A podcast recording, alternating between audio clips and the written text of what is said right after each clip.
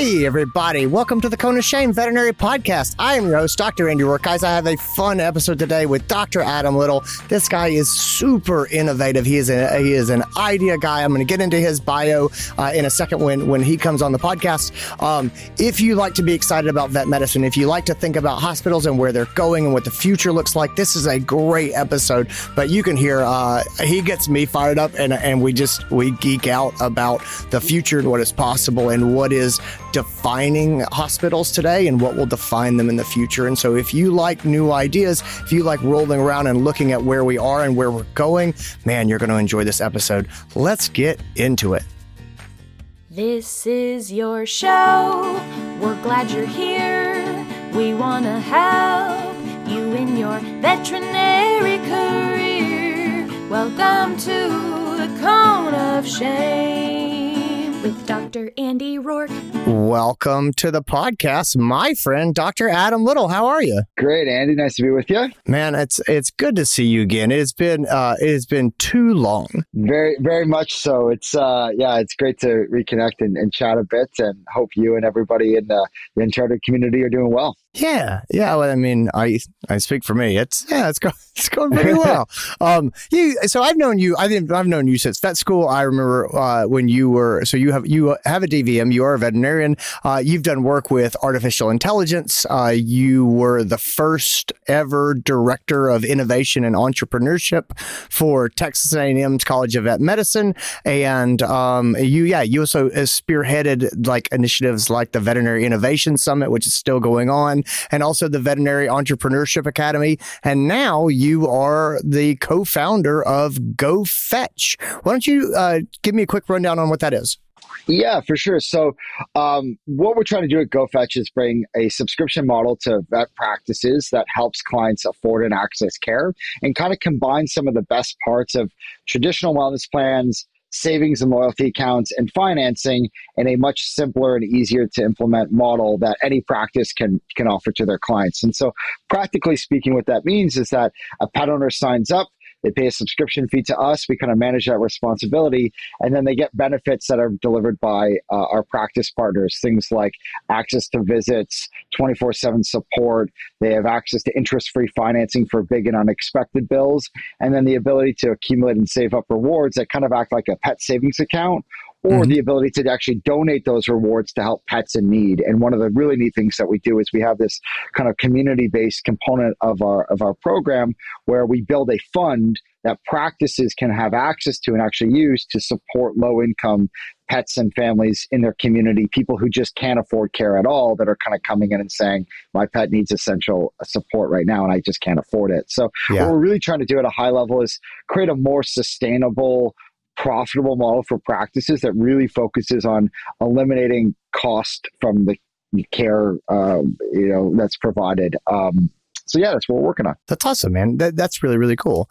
Uh, I I invited you to be here because you know coming into 2022, uh, I reached out the beginning of 2022, and I, I, was I was sort of doing this, uh, trying to trying to peer into my crystal ball for the year, and I was like, hmm, where is this year sort of going? And you're such an innovative thinker, and and you've got you've got your finger on the pulse in, in technology and a lot of communication things, and just in the way that that practices grow and evolve and your your work with the veterinary innovation summit like you were really tapped into new and interesting things. And so i reached out to you at the beginning of the year and said hey you're going to come on and do some future casting with me? And you said i'm a bit busy. I'm having a baby and it's going to have to wait a little while. And so we had to we had to put it off but i still want to go even though it's not the first of the year I still want to see I still want to see your vision for the future. So let's let's do a little exercise um, called uh, start, stop, continue. And so the way I want to do it is I want you to pick some things and uh, tell me what you think veterinary practices need to start doing.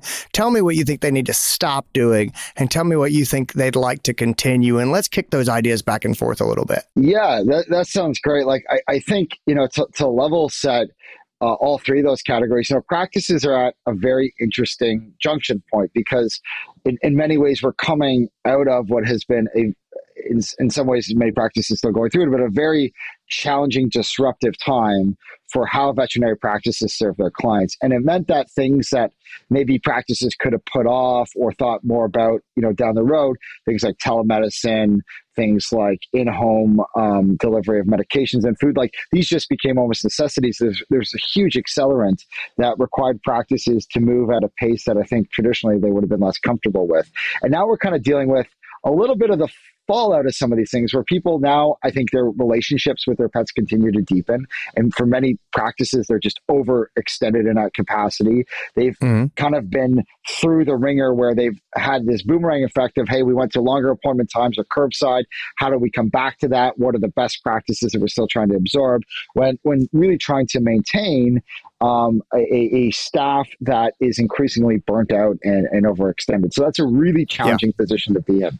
So when I kind of look at, you know, what are some things that what what what do I see to continue in for the next couple of years, and what does that mean for practices in terms of the actions that they can start taking now? And one of the first ones that comes to mind is like we need to find ways to better augment your team.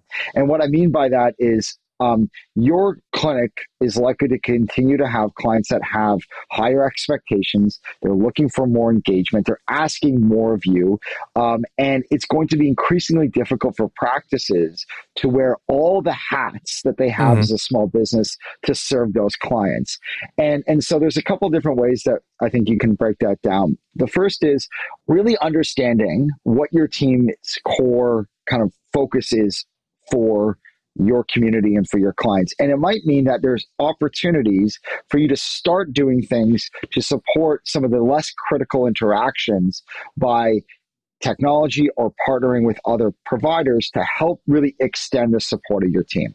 So I'll give you a specific yeah. example. Um, there's no I, think this idea that clients are going to continue to want help 24 7 they're gonna is, is here to stay i think that yeah. there's a lot of value in really trying to figure out what is the connectivity and the continuity of care so that if you have a client that's messaging you after hours when you do see them in person you're building upon that interaction and you're actually able to drive ideally a more compliant and efficient visit however you can't just put your team on call 24 7 that's not realistic right. and so one of the things that you need to think about is you know how do we augment our team in particular during those periods where we know it's going to be difficult for our team to provide those services? So we've seen kind of an explosion now of these you know teletriage and other services that can plug into your practice to provide general advice and kind of initial access to support not necessarily with the intention of replacing the need for the visit but really acting as a lower uh, a, a more accessible easier touch points so that when your team gets involved, you can really focus in on elevating the care as needed without sacrificing that always on availability. So I think that's one to consider. Like, what does that look like when your clients yeah. need support, but you can't be the people to provide it? Yeah, so so this is mostly be sort of uh, probably clients outside the building type support, right? I mean, accessibility, yeah. things like that, scheduling, uh, phone support, um, advice. Yeah, okay, yeah, I, mean, I get, exactly. I get that. I, I, I, believe no, I believe that's true. I also think the other thing that supports that, um, I think that I think the the laborer push for more flexible work hours and then also work from home. I think also yeah. both of those things feed into this new model of hey, you can provide support from outside the clinic in a way that's yeah. valuable. No, I agree with that that's a really important point because I think this is where maybe there's a bit of a misconception um, about you know the type of support you can provide. There's clearly like a, a portion of the profession that gets I, I, think reasonably and rightfully so nervous about the idea of hey is yeah. this other vets or medical professionals that are informing my clients? Where do i get looped in? There's very levels of comfort of it. But what we're really talking about is there's a huge segment of tasks that have nothing to do necessarily with that like high-end medical advice or case management that are required to power the client experience that you depend on. And to your point, Andy, about the recruitment piece, if you're a practice that has the option for hybrid work environments where you can actually create an, uh, an opportunity for staff members to add value to your practice, um, help to take on some of those tasks, and and really off uh, offset that workload for your in clinic team, it's a huge way to recruit a completely different pool of, of individuals. They're they're yeah. more um, attractive jobs in, in, many ways. They're more flexible. It's a great balance for folks, um, and it ends up becoming a huge differentiator between you and other clinics. And so, I think that's another piece of this where if you can go as a practice to say, look, we're going to hire for a client representative or we're going to hire for a, a, manager, and there is a remote or flexible work component, that already puts you in a very small percentage of practices that offer that type of working environment, which people now are increasingly coming to expect. And I think yeah. it actually broadens the applicant pool beyond the traditional types of people that would work in vet clinics, people that um, you know come from client service backgrounds or other areas that now are saying, well, wait a second, you know, I don't have maybe as much veterinary experience, but this job sounds really interesting. So I think those two yeah. go hand in hand. No, I think that makes I think that makes total sense. Yeah, that that that fits for me. I, I, think you know to, to kind of pull on that thread a little bit more for you to take advantage or even create those opportunities in the first place you need to have hospital systems and processes that people remotely can plug into so if you're yeah. a practice that is paper based or you have hospital systems that mean that like you have to be on premises to even log in and get basic information um, there isn't the ability to to to communicate with your team in a in a remote way you're not going to be set up to take advantage of some of these new opportunities. And so maybe another start doing is really optimizing for your team how they can function together both in person and remotely by using things like Slack or some of these other tools, but really focusing on, you know, what are the two or three key tasks and workflows that we need to optimize these tools around so that whether you are the front desk person that's at the other side of the building, you're a vet that stepped out for a break, or you're a remote team member, you can still actively participate and contribute to these practices.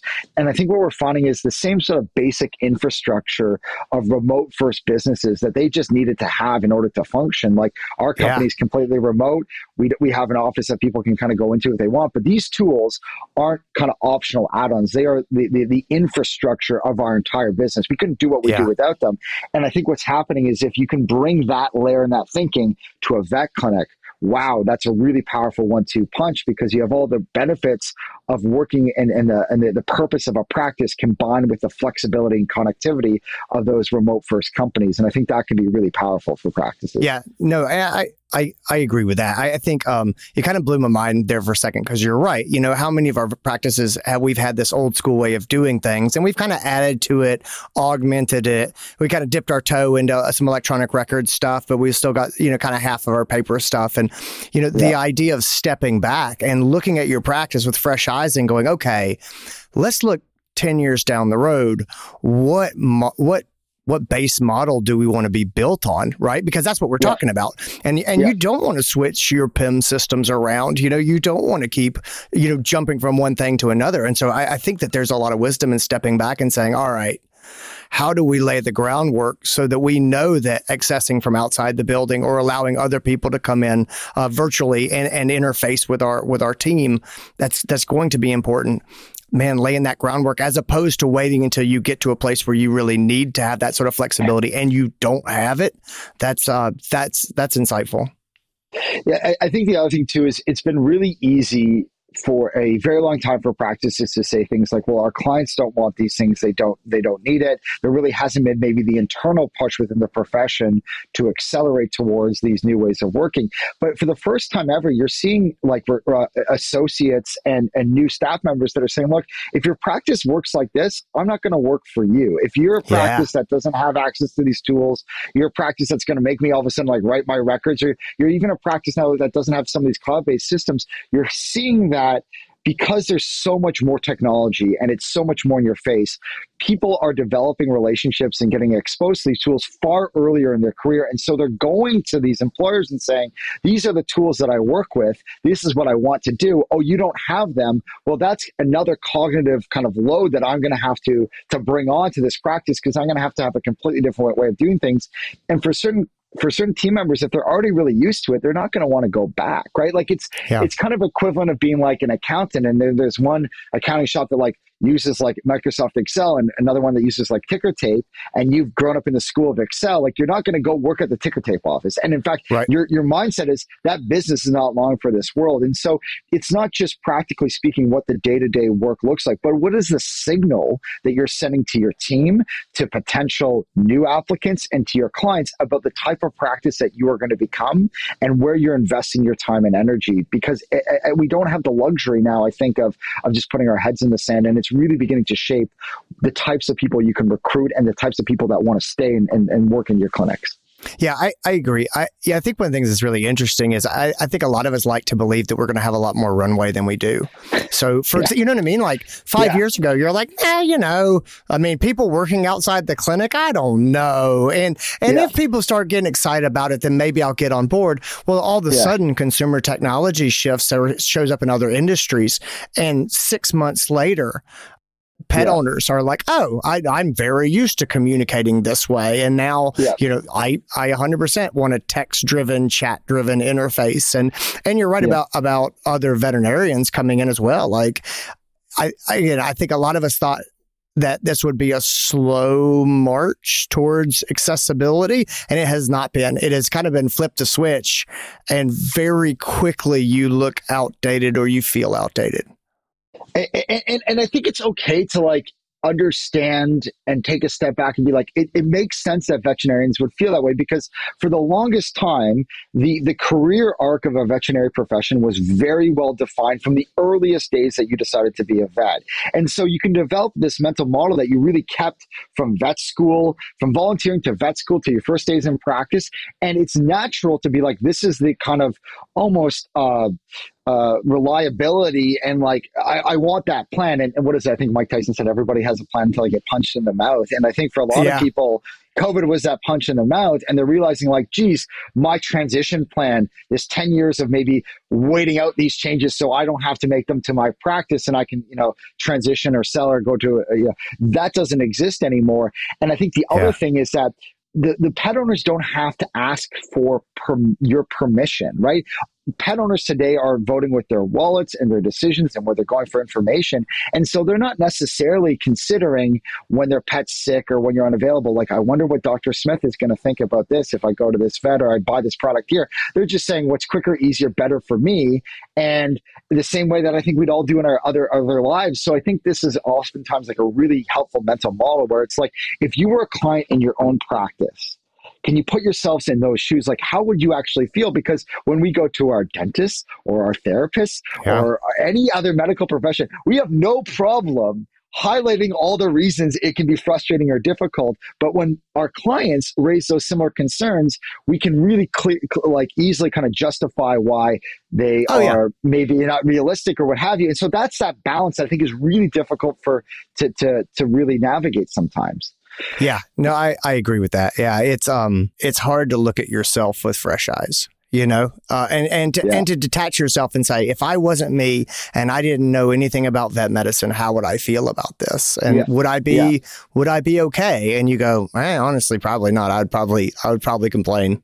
Yeah, it's it, it is it's really challenging, but I think this is why I think one of the, the the, the solutions to this is to like broaden that applicant pool and bring in people that maybe can help you see that from another perspective. I think one of the things that I never see practices doing, and I don't understand why, is like why not recruit from your clients? Every practice is having difficulty um, uh, recruiting for, in particular, you know, support staff roles and, and those sorts of client facing roles in particular. They have lots of high turnover. They have, you know, people that maybe don't have the experience. They tend to be more transient positions. You have thousands of people a year that love your business to a certain degree and want to see you succeed and they don't even know that you're hiring. They have no they have no uh, visibility to where you are in the life of your business and you can imagine what that might look differently if you did little things like had a careers page on your website on the bottom mm. of your email templates like we are hiring for these positions and really starting to engage even if it's only a couple of people um, it, it, really broadens again uh,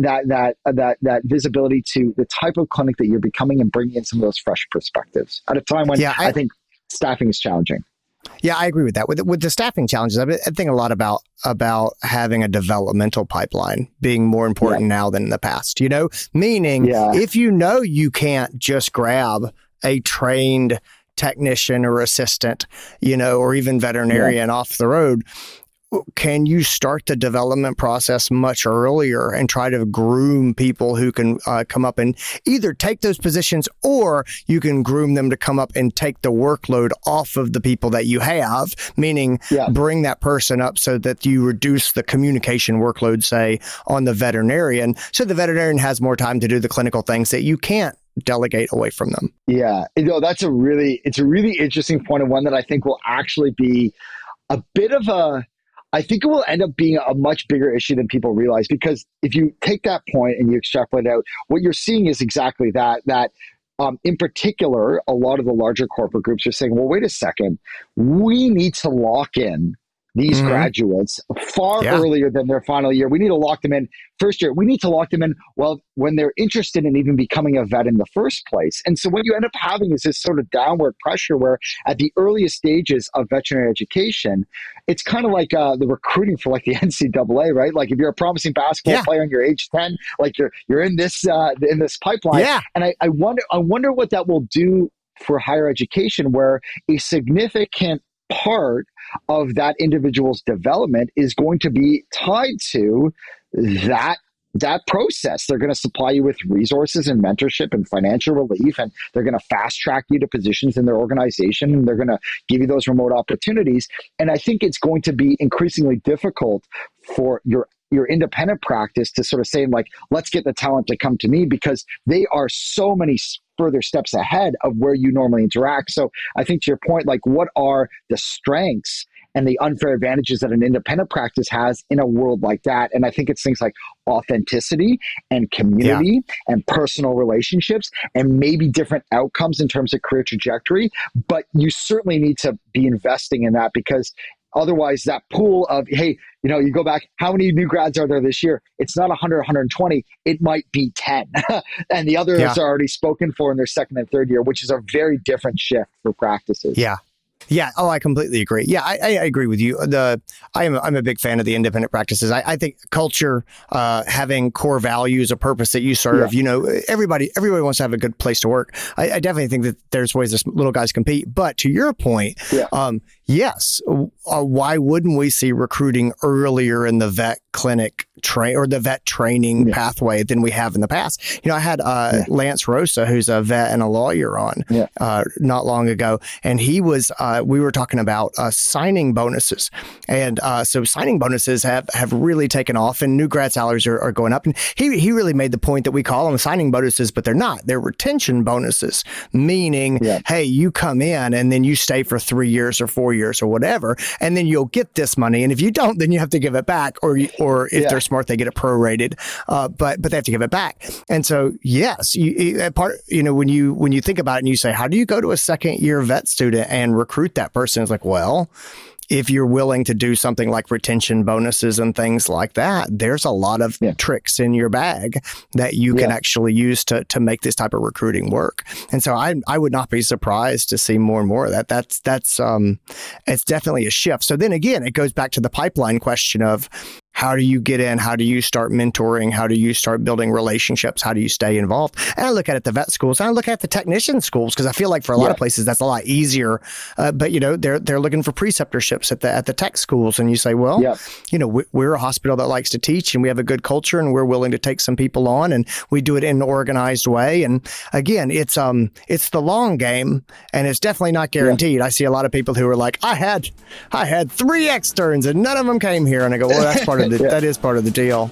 But yeah. it's uh it's it's it's fishing, you know. Hey, everybody. I just want to jump in real quick with a couple of updates. Gang, before I do, though, I got to get a shout out. I got to get some love to Banfield the Pet Hospital. Guys, they have stepped up and supported us in getting transcripts for both this podcast and the Cone of Shame Veterinary Podcast, which is the other podcast that I host. They do it uh, to increase accessibility and inclusion in our profession. That is a uh, that is a big uh, point for them right now. It's something that they are doing for our whole profession and industry. And they stepped up and put their money where their mouth was and said, How can we help you? And I said, Hey, this is a thing that people have asked for. And uh, it's a it's a big lift for us. And and and Banfield said, We got you, buddy. And they have made this happen. So if you want transcripts for our podcast, we got them. Head over to unchartedvet.com. You can see all of our podcasts and you can see transcripts for those there. Feel free to share them, help us get the word out. But I just got to give some love to Banfield because they didn't have to do that, but they did. And it is awesome. So thanks to them.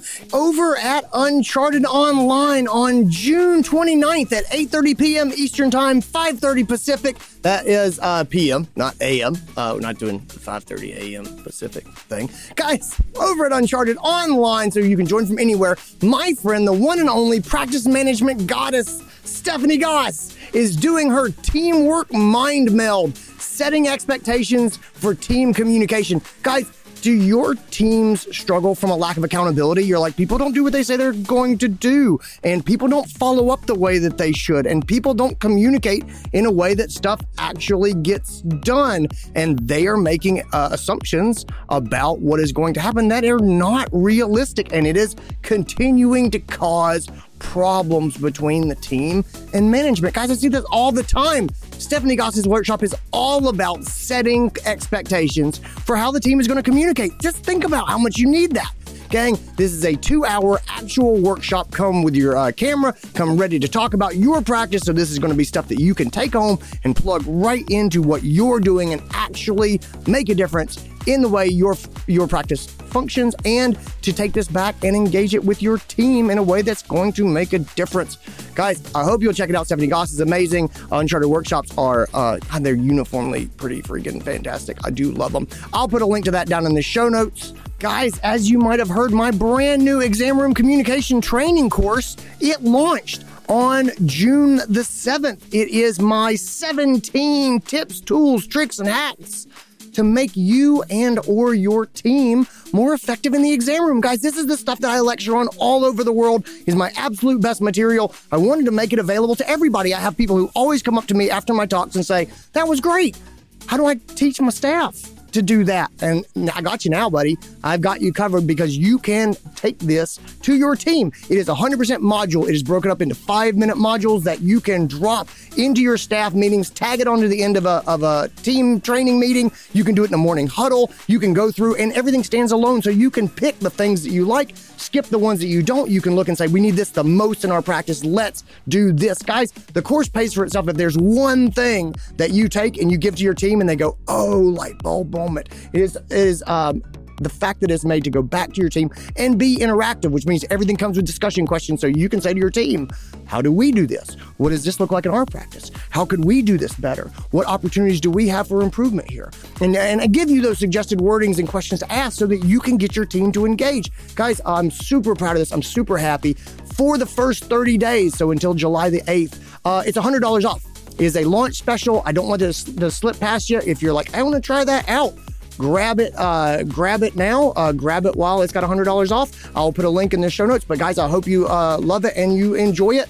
And if uh, if you haven't checked out my charming the angry client course it's built in a similar model. It's been very very popular. People who have had it can tell you about what it's like. Um, you feel free to ask because it has gotten very good reviews and a lot of people have gotten a lot of mileage out of this. But guys i want you to be able to train your team, specifically your team, not some generic team. I want you to train your team in a way that's going to work in your practice. And this is why I made this tool so it can get taken and used as you want to use it. So it supports your culture and your practice and the way that you guys work. And um, anyway, I hope you'll check it out. I am, like I said, I'm over the moon that it is launched. And uh, boy, it's been a lot of work for me and my team, but I think it's going to be totally worth it for, uh, for those of you who check it out. All right, let's get into this episode. And, and, then the other point that you raise is like, okay, you have that person. How do you l- allow them to develop their career and themselves in in your in your job in their jobs in, in your community and i think this is again where it's a bit of a mind shift but traditionally you know you had these very kind of like almost like rigid uh, identifiers for for roles and practices, right? So you have like a registered veterinary technician, you have a veterinarian, yeah. you have, and the reality is it's much more of a fluid spectrum where depending on your experience and your interests, there's a huge gradient in terms of you know a, a registered veterinary technician that specializes in you know surgery, surgery and supporting the surgical services of a practice versus an entry level one. And I think what people are going to want is they're going to want to see from employers a much clearer map of how they can advance themselves, how they can make more money, how they can take more accountability and ownership by staying with you. And this is where there's an opportunity to like carve out and actually be a lot more nimble as an independent practice because you can reinvent you can develop levels yourself you can and this mm-hmm. is some of the best practices that we've even heard in the uncharted community where i think when i look at the practices um, in that community that are really successful, one of the things that they pay in particular attention to is really clearly laying out this is the expectations for you, but more importantly, yep. this is where we think we can get you to, and why when we make decisions, your role looks like this. Like a lot of the, yeah. I think one of the things about the, the culture, which can really um, kind of get away from you, is that without those clear expectations, without opportunities for advancement, and without like a transparent set of rules and guides and, opportun- and, and opportunities, the ambiguity can really paralyze people or get your yeah. good people to leave or frustration. And the practices in Uncharted that I think are fantastic are the ones that are like, we've introduced three levels of technicians, and this is the hours of the work that you need to do. And and and those are the types of people they're going to stay with you because they want to grow and they see that you have an opportunity to to do that with them. Well, yeah, especially for like the the technician levels, um, you know, uh, pay scales, yeah. things like that. There, there's there's a nice wage transparency that comes with it. But this, it, you can also sort of gamify your your training and your development. And you say, this is what you need to get to the next level, and this is how you get rewarded when you get there. And yeah. it, I think it makes a lot of sense. I, I really like I like your point, even with doctors. You know, one of the things when we talk about change and evolution, one of the things that's really important is that people need to be able to see themselves in the future that you're creating. You know, they need yeah. to know that there's a place for them there. Yeah. And if they can't see themselves in where you're going, that's very demotivating. And so when when I come to you and I say, Adam, this is what I'm really excited about, and you say, Andy, I could see you doing more and more of that and ultimately moving in this direction, I think that's really powerful. I was up at a, a practice in uh, in New York. I, it was uh, outside of Syracuse, and uh, they had they were breaking ground on a huge rehabilitation facility behind mm-hmm. the vet clinic. And they had had, uh, they had had some technicians who like 10 years ago, uh, just, uh, you know, twisted, twisted yeah. arms to get a little yeah. closet at the back of the building where they could do rehab stuff. Yeah. And they, and they loved it and they advocated for it and they built that business up and they got the aquatic treadmill and they're doing, they're doing a lot of rehab. And, um, and they finally grew that thing up to where the owners were like, look, we're going to build you we're going to build you yeah. the real deal, you know, and they're building That's a new awesome. building just for rehab. But again, like they had this person uh, who drove the bus and she was super motivated. And yeah. they continued to say to her, Hey, we're growing this with you. We want you here. And we can yeah. see this is where this goes. And they delivered on what they said. And now they're going to, they're going to lead the, you know, the whole area in this, in this niche of medicine. They were really doing impressive things. That, that's, it's such an interesting story because there's so many takeaways that are weaved into that for like this yeah. conversation. So like one is like you had somebody with enormous pride in in themselves and their work yeah. and the opportunities to do that. And I think that's like a really undervalued aspect of this entire thing. Like if you have a client, if you have a team that wakes up every day and they really truly believe that their work is meaningful and they can be proud of their team and and their output and the clinic and they're standing within the community, I think regardless of all the future stuff that's going to come out there. That is such an important element of, of being on that right trajectory. The second thing is like in your example, like they found a way to make strides so that this big monolithic building wasn't like something that might happen in the future like okay we're going to start with this service we're going to get yep. this closet we're going to keep we're going to keep pushing forward and then they had a really aspirational like this is where we want to get to and i think that yeah. is a really difficult thing in, in, in life to pull off where you have real a, a, lot of conviction on, on the vision and a lot of clarity on what the first steps are and the milestones to get to that vision. So they're like, we yeah. want to build a rebound center. We're going to knock it out of the park with a little bit of space. We're going to build this service up. We're going to train people. Like it requires such a unique individual and the, the, the, right conditions in that environment in order to move that forward. And I think that's part of this for the practice is like, are you creating the environment and the conditions to allow people and ideas like that to propagate? Or are you actively discouraging those types of people and ideas from joining your practice? Yeah, no, I, I, think I think you're right, and and that sort of encouragement, you know. So it was funny. It was so what I was talking to to this person about. Um, she, she her question for me was, uh, how do I streamline the process of getting our surgeries to make the recommendation for physical therapy and yeah. to and to educate the clients about what that looks like? How do I interface with that so that every yeah. time we have a surgery go out, they get this information, they understand what we could do, and yeah. and I was like, man, that's the level this person is thinking at. Is we're here. We've got this service. It's growing. How do I continue to integrate it into what we're doing? And man, to have that coming from the technician level, that's amazing. But the other part of it is yeah. that would scare the hell out of a lot of practice owners. You know what I mean? Yeah. A lot of yeah. people would be like, whoa, whoa, whoa, you're pushing, you're pushing hard here. And it's like, they, this practice had not done that. They had listened yeah. to this person and supported and tried to work with her and figure out, okay, we see where you're going. How, how do we do this? And what does this look like? And they've got this video monitor in the waiting room that looks really good. It was like a, it's a, it's like a vertical one. So, you know, it's yeah. uh, you know, like four, four feet tall, two feet yeah, wide, kind of cool. Yeah. And they've got rehab videos that are playing in the waiting room. So when clients are in the amazing. waiting room, they're watching this stuff and you just go, man, but that dude, that's all, that was all technician driven. I was, I was, it was technician driven and owner facilitated it supported. As I say, it was it was impressive. Yeah, it, it, and there's there's kind of like a, an interesting parallel between like startups and like that that experience where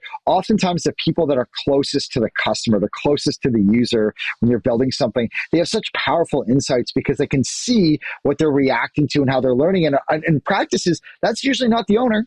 It's usually not yeah. the, the, manager, it's usually the front desk staff. And so, how are you empowering those people to have a meaningful voice and actually, more importantly, take that step further and take actions that are in the best interest of those individuals? And then, to your point about like, how do you kind of get that information in? I think a lot of times this is one of the biggest challenges with practices. They spend a lot of time on the setup of something, but they're yeah. not really thinking it from the perspective of, okay, well, an owner might need to know about this six or seven times. And if they only come in twice a year, that means that I need to tell them them every single time that they're in for three years yeah. in order to to actually make that decision plus like the, the nature of their pets and their care and where they're at financially and so if you have a practice that's reluctant that first time to talk about rehab they're never going to cross that threshold where they've hit yeah. somebody enough times to make that top of mind so you have to be creative you have to say is there ways that we can expose people to what we're offering that isn't hanging on the recommendation of an individual face to face conversation. The videos are a great touch, like surfacing up those patient stories, the newsletters, all those things that are just maybe not where they make the decision, but they build yeah. a bit of a, a, a foundation that when that recommendation ultimately might be reinforced or come from the vet, they're like, huh, this isn't the first time I've heard about this. I saw those waiting room videos. I saw that patient. I saw the cute thing on Facebook. You're just, yeah. you know, you're kind of just pulling that last push to get them over the edge as opposed to uh, beginning it from a cold start, which is really yeah. hard for, for practices in general, I find. Oh, I com- I completely agree. You know, the, but the idea when you look at how crowded the media environment is and how much messaging pet owners receive uh, from yeah. Google ads, from on social media, from from TV ads, from all these places, yeah. the idea that they're going to roll into the vet clinic, I'm going to see them once a year. I'm going to say, hey, this is what you need to do, and it's going to cut through yeah. all that noise. That's really hard. I, I think we we have we have so many things that we talk about exactly one time. Like a new puppy comes in, and we talk about pet insurance, or we talk about dental care, or we talk about yeah. whatever it is. Uh, we talk about weight control and, and, and feeding a good diet and then we're done and, and we don't talk about a diet again and we don't talk about weight control and we don't talk about dental health and we don't talk about any of these things and it's yeah. sort of like guys we know that if you want to get someone to commit to letting you clean their pet's teeth. They can't learn about dental cleanings the day that you recommend them. They really yeah. need to have heard this seven times before in probably in different ways in, in conversations with the doctor, with the tech. Probably they probably need to, to read something about it, you know, see videos on what it is, So, you know, get get yeah. get a newsletter, just this multimodal education. And, and, and I think the examples that you shared are, are, are, are really amplify this problem, which is that I feel like practices are really just uh, receiving. They're like, okay, this is the new priority of the month. This is a new priority. There are so many things that now I'm expected to do, which means that what do I actually stand for? Like, what's the one thing yeah. that people respond for me for? And I think that the, the, the start doing thing I would I would also encourage like practices need to be polarizing in the yeah. sense that you need to have something that when a, a, a, friend is talking to a friend, they're like, "Where do you take your pet?" Like, I go to this clinic because of X, and and really focus on that because otherwise you're swimming in a sea of priorities. All these topics are important for pet health, which means that none of them are important for pet health because none of them are actually receiving the, the focus and attention they deserve. And on the flip side, I think that people are going to gravitate towards businesses that that carve out positions uh, on things. Yeah. And for pets, like it, I, I think that there's such an opportunity there to say, like, look, we are great at this. We're going to make this a priority. It might mean that we're not the best vet for you, and that's okay. Here, but as a result, the things that we're going to do, we're going to do very well. We're going to reinforce them and we're going to start to see the fruits of that labor. And that's why I think you're seeing some of these new practices come out with like membership models where they're like, look, we know that for us as a clinic, we have a commitment to this client, this patient over the lifetime of that pet. And we want to work with people that are going to make that commitment to us. So we have a business model and a care model that allows us to go deeper for your pet's needs, allows us to be more supportive. And as a result, it means that we can't take on thousands of new clients. But for the clients that we do have, this is what we're going to do. And the other thing too is it gives permission to your staff to say no. And I think that's where things get really important where if you stand for something and you create that culture, it allows your staff to confidently say, this is what we're going to do and this is what we're not going to do, as opposed to I think what's happening right now where there's more than ever before, there's more to keep up, and you're kind of like, where where are the priorities? Where are is yeah. our focus? Yeah, you want to be all. Th- it's the all things to all people problem, right? People. The, yeah. the best ex- the best example of this, just to validate sort of your point here, I was working in this practice in Florida, and uh, they were. I was working with with one of their technicians, and she was in charge of their marketing, and she was trying to figure out sort of what the brand messaging of the practice would be. And it was a feline only practice, and so I was talking to her, and we were talking about their uh, approach to low stress handling, and they were yeah. very into that. And so, uh, so we were talking, and, and she was walking me through what appointments are like, and I said, well, you know what happens when you have a stressful patient coming in or a cat that you think might be high stress or high anxiety and stuff. And she said, well, we have these, um, these calming packages that the owners come and pick up and it's yeah. the towel and it's the Feliway and it's, uh, yeah. gabapentin or, you know, whatever it was. Yeah. And, and I said to her, well, what happens if the pet owner doesn't, you know, doesn't make time to come in and get that or doesn't want to come in and get it? And she said, well, then they're not a good client for our practice. Yeah. Or they're not a good fit for our practice. Yeah. And I remember that and I was like, man, they they've got it. Like they like yeah. I can't believe we're talking about your brand message. Like you've got you this got nailed it. down. Yeah. yeah. Exactly. And that like and it wasn't like and we also do these other things, but they were like, no, we are a low stress practice and we we want cats to be happy coming to the vet. And, and if you don't yeah. if you're not on board, then you're not the right client for us. And I thought, man, not only not only is that a powerful message, you know, for attracting clients, but Adam, isn't that isn't that the place you'd want to work?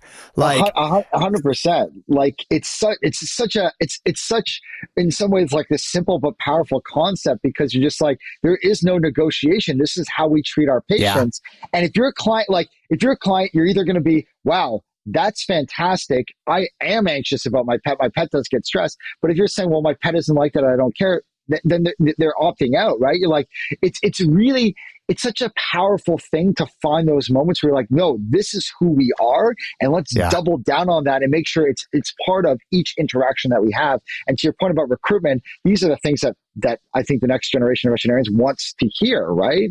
Um, yeah. So that's fantastic. Things that used to be optional that are now required and now are, are almost baked into the DNA of the practice. Pain management is another one. There's a bunch of these medical things that you have saw, well, maybe we'll do it, maybe we'll not, to like, oh, it's required to like, no, actually, we have a really strong reaction when yeah. you go against what we believe is true. Uh, and I think that's a really powerful trend for practices to continue to explore. Yeah, I, I completely agree. The, the, sort of the pick, picking your picking your values, picking the thing that you stand for, and saying these are our people and this is what we believe. Uh, I, again, I, I, don't think you can pick every aspect of medicine and say we stand strongly on all of these things. I think you need to figure yeah. out what you're really about.